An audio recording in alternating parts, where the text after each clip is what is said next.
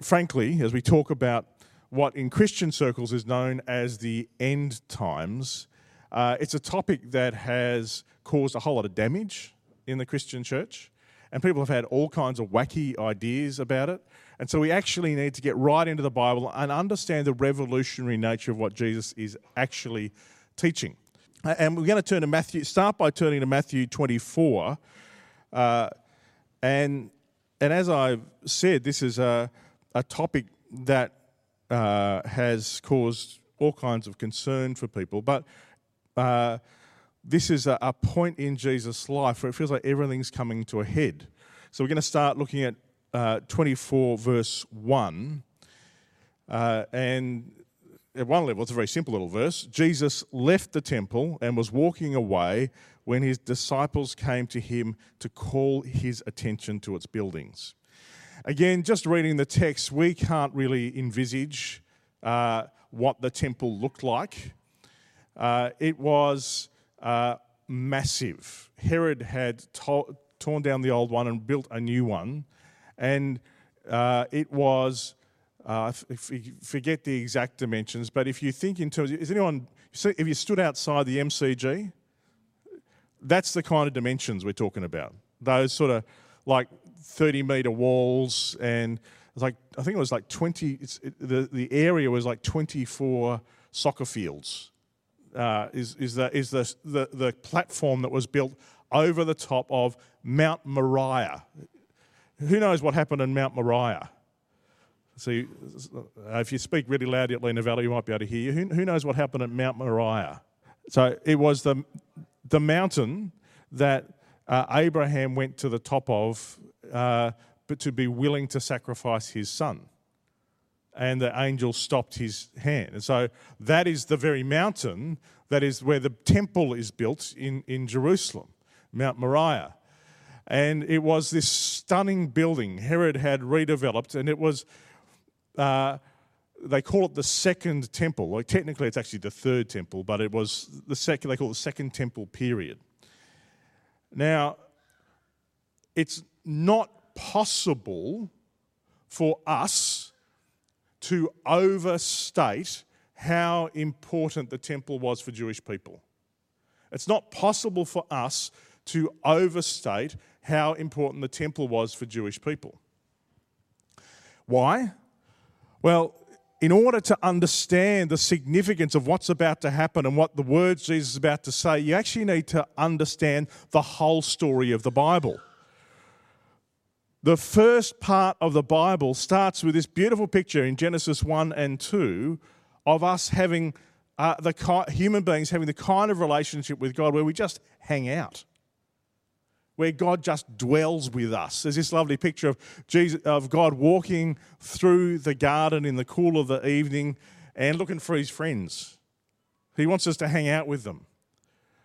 And then uh, as sin enters the world in Genesis chapter 3, God begins this rescue mission, this journey. And you'll see if you turn with me to Deuteronomy chapter 12, this is going to be flicking back a bit in your notes. Uh, Deuteronomy chapter 12. So Genesis, Exodus, Leviticus, Numbers, Deuteronomy, it's the, the fifth book. Uh, and chapter 12, you can say, you see what God is saying here about what He's wanting. You're to seek the place the Lord your God will choose from among you and from among all your tribes to put His name there for His dwelling.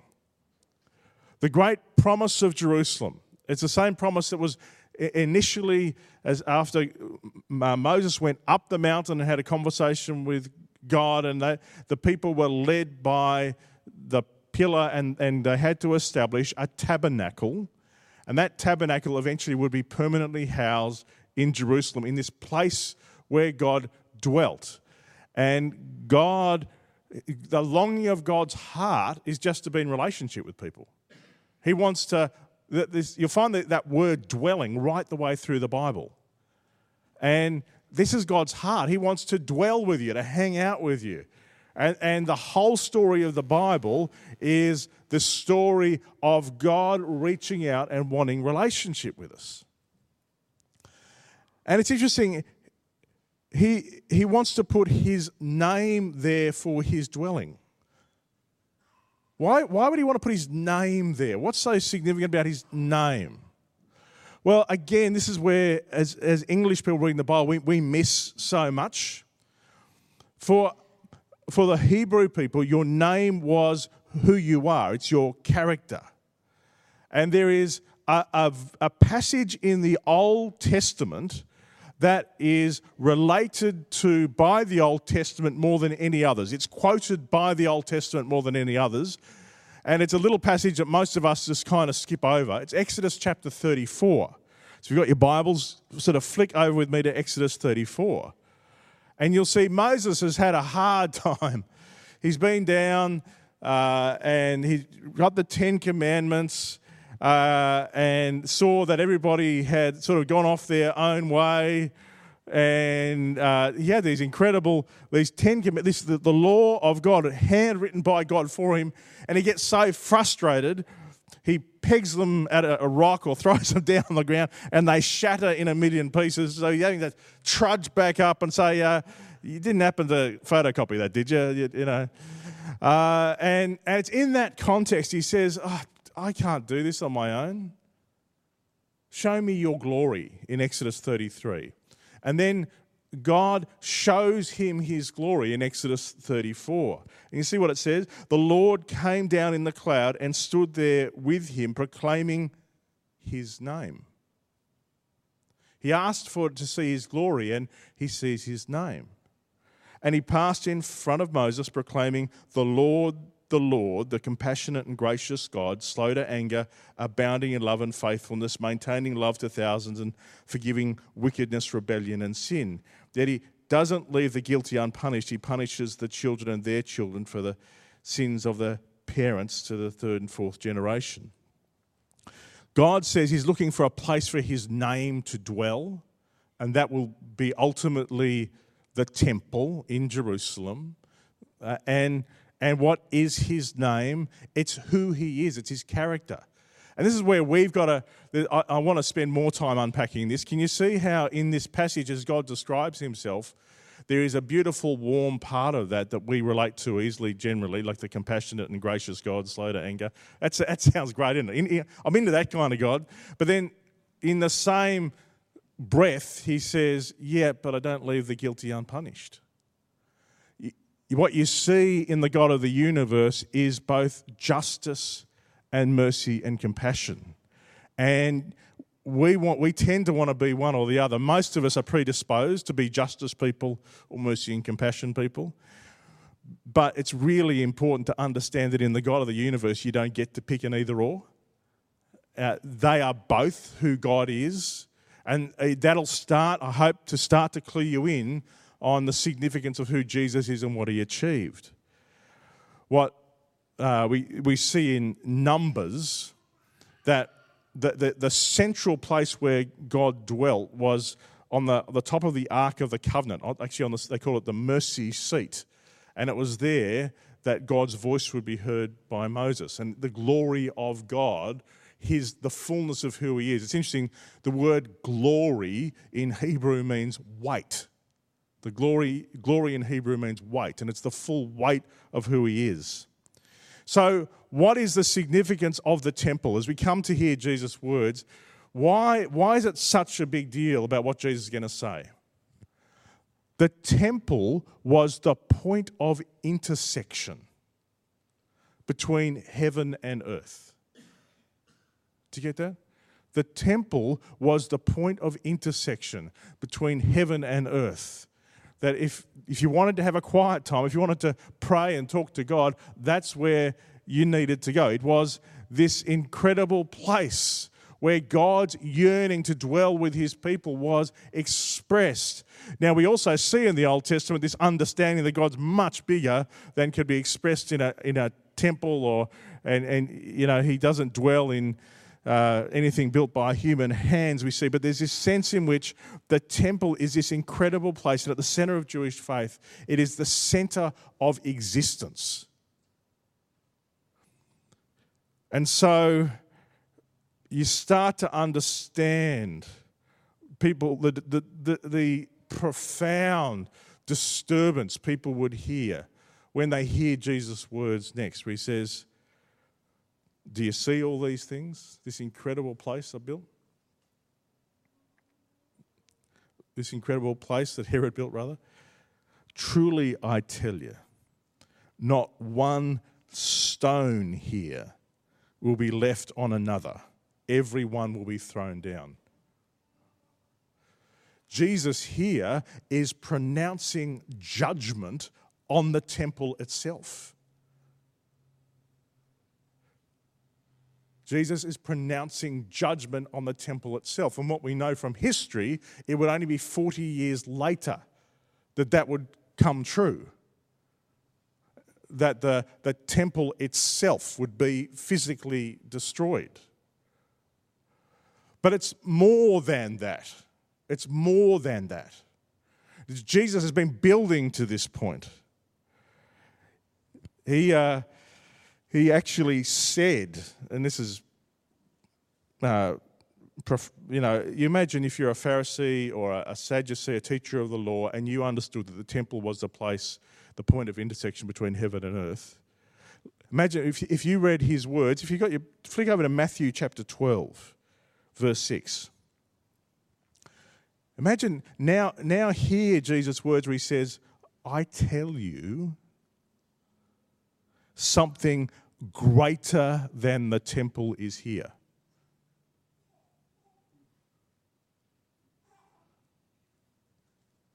If you'd known what these words meant, I desire mercy, not sacrifice, you wouldn't have condemned the innocent. For the Son of Man is Lord of the Sabbath. See, here, for Jewish people, you, you, something greater than the temple is here? More than that, he actually says, John chapter 2, right up, if you've got John chapter 2, right up front. The Jews say to him, this is right at the start of John, What sign can you show us to prove your authority to do all this? Jesus answered them, Destroy this temple, and I'll raise it again in three days. They replied, It's taken 46 years to build this temple. They knew exactly that's how long it took Herod to rebuild it. Uh, and you're going to raise it in three days? What's he saying? Jesus is saying that he has replaced the temple. all the functions that happen in the temple are now happening in and through him. He is the point of intersection between heaven and earth. Now, there's an, a, a, thing that many Western readers of the Bible miss. You see, there is a in, in the first temple there's this beautiful moment that the glory of the lord comes and settles in the temple as it's dedicated by solomon and then there's this tragic moment in the book of ezekiel where we see the glory of the lord leaving the temple. Do you know what? It has not even though there's a second temple there is no recording of the glory of the Lord coming back. And most Jewish people saw themselves as still being in exile, waiting for the return of the glory of God, waiting for the return of God's presence in the temple. And that's why, again, we, we will often overlook uh, the, the significance of uh, words because they're in English. But if you look at John uh, chapter 1, as John introduces the whole idea of Jesus and what he's about, it says, The Word became flesh and made his dwelling among us. Do you know what the in Greek the word for dwelling there is the word tabernacle. It's the same word. And the word became flesh and tabernacled among us. And what is that? What was the significance of that? We have seen his glory. The glory of the one and only Son who came from the Father, full of grace and truth. You see, this double nature of who God is justice and mercy and compassion, grace and truth. Jesus is the representation of who God is, and the longed for what the Jewish people missed is that the glory of God did return to the temple. They just weren't expecting it to look like a Jewish man. And so he is here pronouncing judgment on the temple.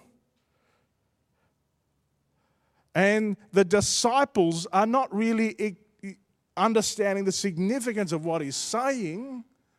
They're saying, So, so when do we get to take over? It's like the Labor Party waiting for the Liberal Party to get knocked off. When do we get to take over? When do we get to try the nice new seats? That's, that's kind of what's happening here that is, is we turn back to so you need to understand all that background to start to understand the significance of what's happening here in Matthew 24. So, yeah, thanks, Siri. Um, so, so Jesus now leaves the temple, goes to the Mount of Olives, and the disciples come up to him, and privately they say, "So, so when's this going to happen?" and what will be the sign of your coming and the end of the age. So they're saying, they're, they're assuming that the, there is a, a, a, that the destruction of the temple and them taking over is the same thing. That's what they're assuming. They're assuming that the destruction of the temple and, and Jesus coming back are the same thing. We know that they're not because the temple was destroyed and Jesus didn't come back at that moment in the way they were expecting it. Now, again, we need to understand the context. See, we, we, a lot of us talk about second coming as though it's this unique Christian concept that probably Tim LaHaye came up with in the Left Behind books or whatever. Well, we'll get into that in a minute. Um, no, it's the, it, it's the Greek word parousia, is this idea where, where, where they say, uh, your coming is the Greek word parousia. And, and what that word means is actually they used the same word for the coming of a king into a city. That it was regularly used for Caesar coming into a city. It was the arrival of Caesar into a city. So it was a, it was a political statement about the arrival of a political leader into a city. And so they're saying, so when does this political kingdom come? And Jesus now enters into a discussion about what to expect about the end times. And what's his first concern? If you look at verse 4, what's his first concern about the end times? Yeah, don't let anybody deceive you. It's almost like Jesus knows, you know, what life has been like over the past couple of thousand years and how often we Christians, like if you haven't been a Christian for a long time, don't panic about all this. this I'm, I'm now speaking to those who are around during the 70s and 80s and 90s and how often uh, we, we, we, how easy it is for us to head down the wrong path with this kind of stuff. He said, the first thing he wants to say is don't be deceived. And again, there are, again, if you just become a Christian or you're on the path to Christianity, I want to say, welcome to the family. Uh, don't get too hung up on this stuff. And when you meet people who are hung up on this stuff, just smile. Uh, because th- I got to tell you, there are some Christians who are hung up on this stuff. Uh, and they fall broadly into three camps. Uh, and they'll, they'll wear them around like that. They'll say, So you are a premillennial, a postmillennial, or an amillennial. And if you don't know what any of that means, don't worry too much. Um, we will, in the course of time, start to unpack a bit more. But what's really important, I was talking about this earlier, the center of our faith is Jesus. And when the center of our faith moves to something else, it starts to become a problem. That's why Jesus starts with, Don't let anybody deceive you. And let me tell you, some serious stuff has happened because people were too focused on the end times. It's tragedy that happened in Waco, Texas, or Jonestown, or there's a really sad little Baptist church uh, in America. They call themselves Westboro Baptist Church, are very focused on the end times. That's all they talk about. And they uh, go and protest at places telling people how much God hates them. Um, it's a shame that anybody can call themselves a Baptist church. Similarly, and I think there's a there's a, there was through the 70s, well, in the 1970s, about there was a movie released, actually 1972, called A Thief in the Night. Who, who, who saw A Thief in the Night? Who, freak, who freaked out when they saw A Thief in the Night? it was through the 70s and 80s. It was a movie they showed youth group kids to scare them into to scare the hell out of them, basically. Uh, Leanne actually became a Christian because she was after watching the, the movie. It was it was that scary. Uh, it was, it was this whole, and it played on the fear of being left behind. Tim LaHaye has made millions of dollars playing on Christians' fears and focusing on in, uh, painting it all in, in, a, in a very uh, graphic language. Uh, it's kind of like a science fiction. In, when I was about in my 20s, there was an author by the name of Frank Peretti uh, who made, also made lots and lots of money uh, with Christian science fiction. There's a whole lot of stuff in that. Now, some of what they were saying is true, some, from my view, from my perspective, some, some isn't, but it was all fiction, and people started to believe that was you know, that was the gospel and they, that was the picture they had in their head. That's what we've got to, that's why I'm encouraging you to take a deep dive in the Bible this morning. Well, let's work out what Jesus is actually saying because it's really easy to head down the wrong path. So, what does he say? His main concern was that they, we wouldn't be deceived. Then he says, Many will come in my name, claiming I'm the Messiah, and will deceive many. You'll hear of wars and rumors of wars, but see to it that you're not alarmed. Such things must happen, but the end is still to come. Nations will rise against nation and kingdom against kingdom. There will be famines and earthquakes in various places, and these are just the beginnings of birth pains. So, what's he saying? There's going to be a whole lot of really tough stuff that happens. And probably in his mind, starting with the destruction of the temple in AD 70, but it was the idea that, that each of the, these horrible things that happened, this, these horrible things don't mark my return. And I, this is where I, I think it's, I, am sad about some people's understanding of the end times because it's left them being terrified of Jesus coming back, which is silly. Like the, idea that the Son of God coming back is bad news is craziness. But, but they're mis- in my view, their misreading of Scripture and the dangerous twist they put on that somehow when Jesus comes back, he's not strong enough to defeat Satan and so defeat evil. That's, that's actually heresy. Satan was defeated on the cross. That, that victory is won. And so if you find yourself scared of Jesus coming back, then the danger is you, you may be getting sucked into wrong beliefs about what's happening. What Jesus is saying here is bad stuff's going to happen. None of that bad stuff is about me coming back. It's the beginning of birth pains. Uh, how long did Maddie take? I can't remember. It felt like ages. From the from the first pain to the. Uh, I mean, it was. A, I think it was like a day and a half. Or something. It was quite. The whole point of birth. like some people know when there's a birth pain, they got to get to hospital real quick. Uh, we weren't so much like that, were we? Birth pain started, we could probably get book a holiday and come back and. And, and, and, and what Jesus is saying is, is that the pains are not, are not the birth. And, and he says, you will then, you're going to be handed over to be persecuted and put to death, and you'll be hated by all nations because of me. And again, this is where in the English we misread this moment. This, this, this text here actually literally says, You're going to be hated by, because of my name. Remember the significance of God's name? He's saying, The more you live as my representative, the forces of evil aren't going to like that. That's what he's saying. And some people are fearful of this moment in the future that is coming that somehow everything's going to get worse than it currently is. Because they're putting a lot of weight on the word then.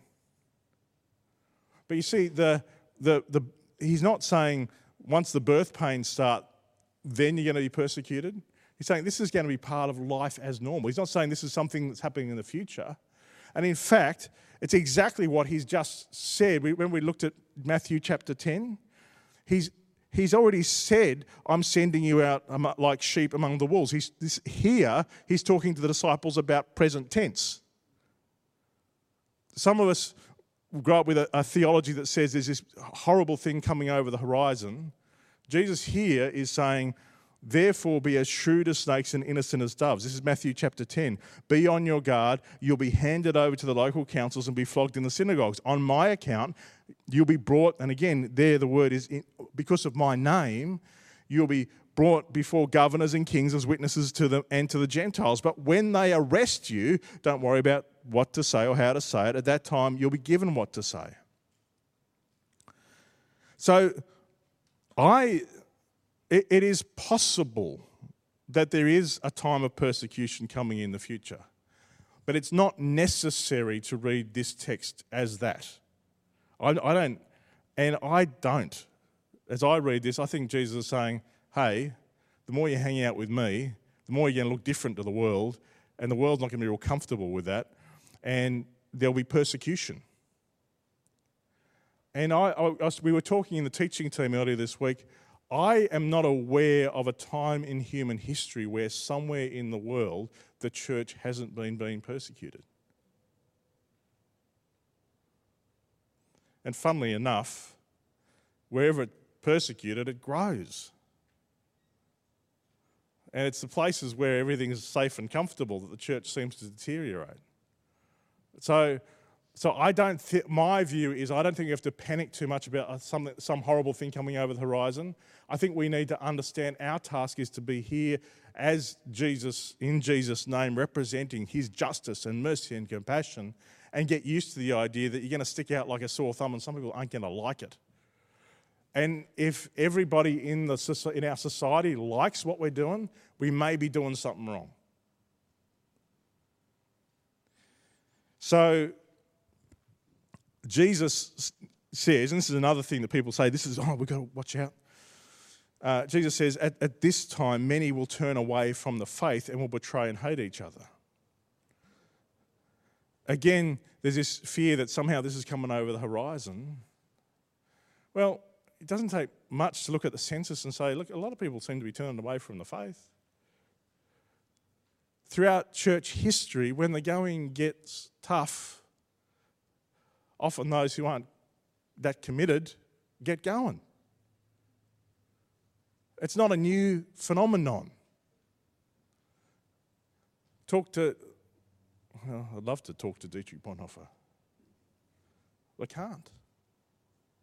At a time, Dietrich Bonhoeffer was a hero of mine, at a time where the, the, the, by f- the huge majority of the Christian church was coming up with reasons to agree with Adolf Hitler he and a few people stood up and said, no. Nah. And they lost their lives for it. We shouldn't be surprised when people fall away from the faith because the going gets tough. Because that's exactly what Jesus told us would happen in the parable of the sower in Matthew 13, where he says, about the, those who, where the, the seed falls on rocky ground, he He says, since they have, they don't allow the truth of who Jesus is to go down inside of who they are, they just have an, an emotional response, is kind of the, the, what the, the text is saying.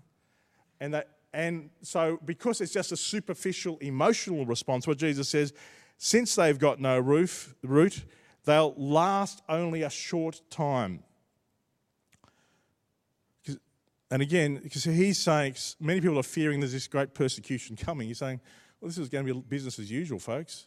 He's saying, when trouble or persecution comes because of the world, the word, they fall away quickly. I think the warning here isn't so much hold on and, and prepare for some horrible thing coming over the horizon, saying, let the truth of who Jesus is get down deeply into who you are. And he says, many false prophets will appear and deceive many people. A false prophet is someone who wrongly says they know what God's saying. And again, people say, well, you know, we must be in the end times. A whole lot of people are wrongly saying stuff, and there's a whole. It's let, us be honest. For those again, if you're you're not in touch with these circles, don't worry about this. But there's a whole bunch of people get right into prophecy, uh, and and and love that kind of stuff. And there was and for a significant majority of them, the most recent U.S. election was a, a bit of a wake up call because the significant majority of people who call themselves prophets were prophesying that Donald Trump was going to win the election. Uh, and and uh, at least one of them I, I, have I respect had the courage to say, "Look, I was wrong." Um, and what we have to watch is anybody who says, "I'm speaking on behalf of God." And again, this isn't Paul, uh, when he's preparing to say goodbye to the Ephesians, he says, Keep watch over you. This is Acts 20, uh, 28. Keep watch over yourselves and all the flock to which God's Holy Spirit has made you overseers. Be shepherds of the church of God, which he brought with his own blood. I know that after I leave, savage wolves will come in among you and not spare the flock. Paul's fear for the church is that people are going to come in and tell him what God's saying and take him away from who God actually is. So, Jesus is saying here watch out for people who are full of themselves and, think, and, and are speaking on behalf of God. Uh, they will lead you astray. The test of a false prophet is whether they think they are the source of authority or whether they can acknowledge that Jesus is the source of authority, according to 1 John. And prophets, people who get into that stuff, who are saying stuff that uh, sounds a bit like hate or divisive, or that's a good indication that they are not actually prophets sent by God. I, I believe we need prophets, we need people to bring us God's truth, uh, but we need people who are focused on Jesus. Wouldn't you agree? And then just two more verses. Whether he says, because of the increase in wickedness, the love of most will grow cold, but the one who stands firm to the end will be saved. Wickedness is not a word we use a lot, is it? You don't use the word wickedness much. Helpful to understand what it means here, the Greek word anomia literally means lawlessness. What it means is somebody who doesn't recognize any authority beyond themselves. They are a law to themselves. I don't know if that sounds familiar, but we live in a society that says, be a law to yourself. The greatest crime you can commit in our society is not being true to yourself. That is actually what the Bible would call wickedness the ultimate authority in the universe is Jesus Christ. And our task as followers is to submit to Him. And it's interesting, he says, when he says the love of most will grow cold, he's, most of us hear that and think, okay, well, he's talking about our feelings. Very clearly, he's not. He's not in this case, with the love, he, he has told us, he's used the exact same word to say, love your enemies. Here, the word in this context is, is not about how you feel about God or how you feel about people. It's about whether you, in terms of your relationship with other people, whether you, put them ahead of yourself in terms of your relationship with God, whether you base your decision making, the center of your will, on who God is. It's much more than your feeling will. And so, so Jesus is preparing them and saying, Well, I don't know how to tell you this, boys. You're asking me when this is going to happen. We're actually firing the gun now, and it's going to be waves of stuff happening for at least the next 2,000 years there is this promise. He is coming back, and we're going to talk more about that. But him coming back is not bad news, it's fantastic news.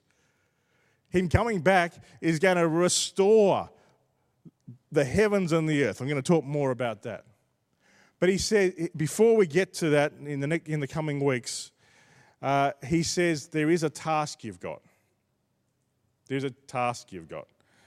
And this gospel of the kingdom will be preached in the whole world as a testimony to all nations, and then the end will come.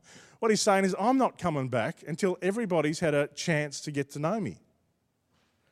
And, and again, reading English, we, will miss the point of this where it says the gospel to all nations. Uh, just in, in our world at the moment, there are only 195 nations, and although some, in some there are Christian persecution, uh, there, are, there are Christians in each one of those 195 nations. But the Greek word ethnos is, means people groups, people who, who are, are of a similar culture. And there's many, many more people groups within Australia, uh, within around the world. Just for instance, there is uh, as, as far as we know, 7,151 languages spoken in the world. And there are plenty of different people groups who speak the same language. So, so Jesus is saying, I want to make sure everybody gets to know me. And you'll see, I think through the 1980s, we watered the gospel down. I don't know if you've heard of the four spiritual laws. Anyone heard of that? That was a, a simplification of the gospel. Uh, the gospel is much bigger than that. They're not, it's not the, not the truth. But you'll see what Jesus says here is the gospel of the kingdom. What the ultimate gospel is. In some ways, it's simple in the four spiritual laws, but it's also much more uh, all encompassing. The, the, the, the, heart of the gospel that Jesus uh, is communicating, that Paul is communicating, that's right the way through the Bible, is that Jesus is Lord. And not just Lord over whether you're going to get to heaven or not. He's Lord of your whole life, and He claims your allegiance in every aspect of your life. And He wants to know whether you're going to build your life on His foundation or something else. And so, as, as I said, this has not been a normal message. We're starting to dive deep into what the Bible's saying, and you, and, and you need to have the background of the whole of the Bible to understand the revolutionary nature of what Jesus is saying. As he stands and says, This temple that you think is the intersection of heaven and earth? No. I am the intersection of heaven and earth. And all those that come to me will find life and find relationship with the God of the universe who is reaching out and wanting to dwell with you. And then there's this scary thing that happens. I don't want to steal the, steal the thunder. You may want to read ahead. But he then passes the baton and says, You are now the temple. You are going to be built into the temple of God's Holy Spirit. You are now going to be the place where heaven and earth intersect. And that is your task. You are to be bearers of my name, my justice, my mercy, my compassion. You're not going to look for the, the, the, shortcuts or try and reduce things to cliches.